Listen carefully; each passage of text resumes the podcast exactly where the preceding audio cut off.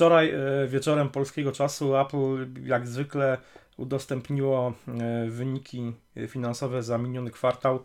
E, był to ostatni kwartał fiskalnego roku 2016. Dla Apple rozpoczął się już rok 2017.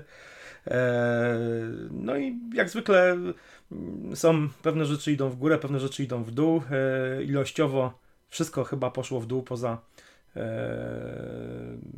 poza, poza serwisami, usługami, ale jeśli chodzi o wpływy, przychody, to tam generalnie na wzrostach. Słuchajcie, ja nie jestem e, e, jakimś ekspertem o spraw finansowych i tego typu wyników finansowych. Zresztą MyApple tak naprawdę mało kto jest poza jedną osobą, Michałem Masłowskim, który jest gościem dzisiejszego odcinka MyApple Daily. Cześć Michał.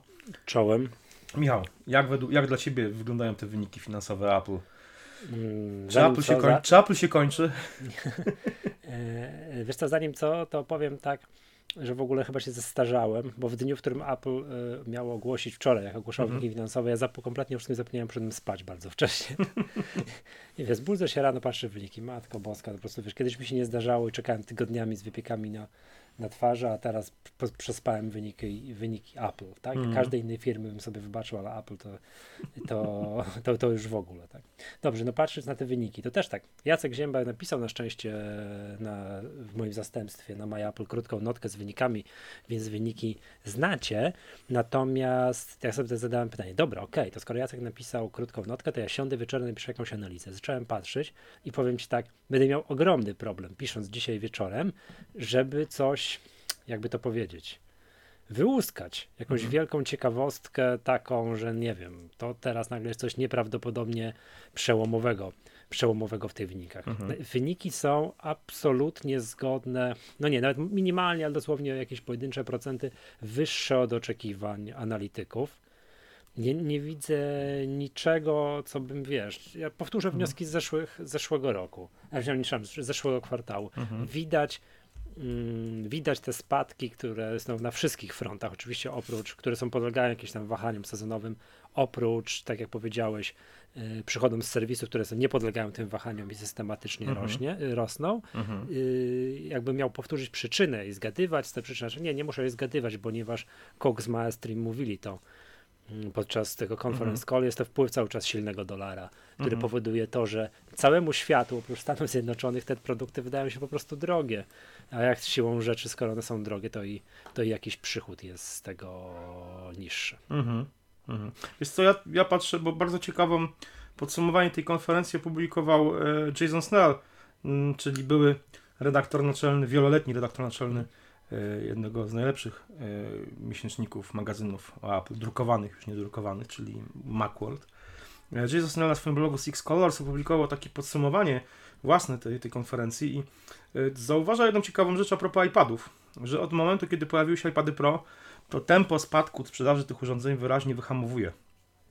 I... No nawet jak wyhamowuje, to przychody z sekcji iPadów to zatrzymały się albo nawet minimalnie wzrosły. Wzrosły, wzrosły, tak, tak, tak, wzrosły. Tak ale generalnie y, no widać też jakby, że ten spadek yy, w ostatnich, no ładnych y, od, od 14 roku ten spadek sprzedaży iPadów jest notowany, to po takiej powiedzmy dość stromym spadku w 2015 roku, od 2016 roku, od pierwszego kwartału 2016 ten spadek jest już powiedzmy no coraz, coraz, coraz jakby no ta krzywa zbliża się do poziomu, powiedzmy. Czyli nie no, widać ewidentny wpływ iPada Pro. Mhm. Widać, że jakby pójście w segment piętro wyżej, mhm. czyli wyprodukowania dosyć drogiego sprzętu, jak na tablet, ale za to powiedzenia sobie, że on ma wszystko, wiesz, state of the art. Mhm. I cztery głośniki i można po nim pisać pisakiem i on jest zdecydowanie szybszy i ma ten super lepszy ekran i on w ogóle jest pro, to widać, to był krok w dobrym kierunku. Ja przynajmniej mhm. szczerze nie wierzyłem w to. Mhm. Ja też przed, przed wypuszczeniem tego iPada, a jednak okazuje się, że jest. Tak? Wiesz co, ja, ja, to... powiem, ja powiem Ci jedną rzecz. Ja się trochę zastanawiam, czy, czy Apple nie pójdzie trochę kierow, w, w, drogą Microsoftu, bo e, pokazuje ewidentnie... iPad, tabletów? Tak, ewidentnie iPad Pro pokazał, że jakby ten e, zapotrzebowanie na większe urządzenia, e, czy generalnie takie urządzenia mocniejsze, e, oczywiście kwestia tego, że jest Pro, czy to nie jest Pro, to już jest kwestia zupełnie dyskusyjna, ale jakby takich no komputerów, które, tabletów, które bardziej zaczynają trochę, mogą zastąpić w jakimś stopniu tablet, laptopy. E, co Microsoft robi od lat z różnym, często mizernym skutkiem, ale mimo wszystko no, jakieś to te, ta, ta, ta krecia robota, nasz krecia, ale taka bardziej mrówcza robota, taka, taka wytrwała praca u państwa przynosi, przynosi Microsoftowi jednak jakieś tam chyba efekty pozytywne. I wydaje mi się, że to Apple trochę poszło w tym kierunku, bo no zobaczymy, co, co z tego wyniknie, ale w najnowszym, w ostatniej chyba becie macOS Sierra e, z, odkryto mm, fakt, że ten, że ten system wspiera proces, architekturę procesora A10. ARM. ARM, dokładnie. No, to już, to już dyskutowaliśmy w Maggace mm -hmm. kilkukrotnie, mm -hmm. prawda? Tak, że tak, tak. jakby ten po, tempo tempo wzrostu prędkości sprzętu, nie, już tego użytkownik przestaje powoli to zauważać, że kolejny iPhone jest znowu iluś tam krotnie szybszy, że być może nadejdzie czas, że te procesory mobilne zaczną być tak szybkie, że być może będą w stanie uciągnąć duży dorosły, mhm. dorosły system. Wiesz mhm. co, jak mógłbym sobie tak tutaj wyciągnąć kilka takich kwiatków, bo jakby to wyniki, no wszyscy widzieli, tak? No bo mhm. nie ma się tutaj co specjalnie zastanawiać, jest spadek na wszystkich, na wszystkich jakby parametrach, jakby ten jakby cały czas usprawiedliwiony tym spadkiem, tym spadkiem, e, przynajmniej bardzo silnym dolarem. Mhm. Natomiast co Apple jakby tutaj wskazano, wskaza, co, co i Cook i Maestri wskazali mm, w tym, w tym takim conference call, bo to jest, to jest dosyć ciekawe, tak?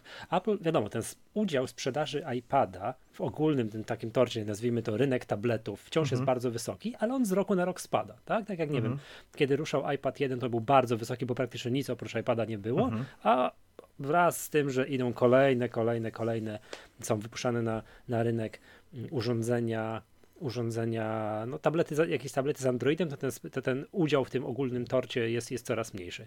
Oni się chwalą, Apple się chwali, że w segmencie tabletów powyżej, które kosztują więcej niż 200 dolarów, mają aż 82%. Mhm. Czyli widać, że ten ogólny spadek y, udziałów iPada jest wszystko rozgrywane tymi tanimi, nazwijmy to po polsku, tanimi tabletami z Biedronki. Mhm. Mhm. Tak? W tym segmencie premium tych drogich urządzeń Apple ma 82%, czyli w zasadzie konkurencja nie istnieje. To jest jakby, to jest, to, to jest taki, jakbyśmy mogli próbować jakiekolwiek kwiatki wyciągać, cokolwiek ciekawego, cokolwiek ciekawego z tej, tej prezentacji. Teraz tak, w tym, w tym ostatnim kwartale, to jest, to jest fajne, średnia cena sprzedaży sprzeda sprzedaży iPhone'a w ostatnim kwartale wyniosła 16, 619 dolarów i jest to wzrost z 595 dolarów, czyli z poprzedniego kwartału, czy nie rok do roku, tylko z poprzedniego kwartału. W poprzednim kwartale miał duży wpływ na to y, iPhone SE, który jest tam no, umiarkowanie tanim sprzętem jak na Apple, mhm. a w ostatnim kwartale, jak się pewnie domyślasz, iPhone 7 Plus, mhm. który jest drogi.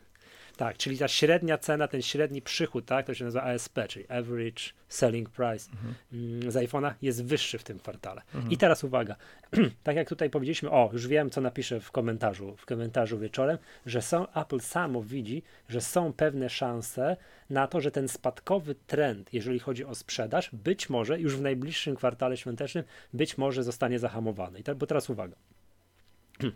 Rok temu, w tym kwartale świątecznym, Apple miało 75,9 miliarda dolarów mhm. przychodu. Mhm. przychodu.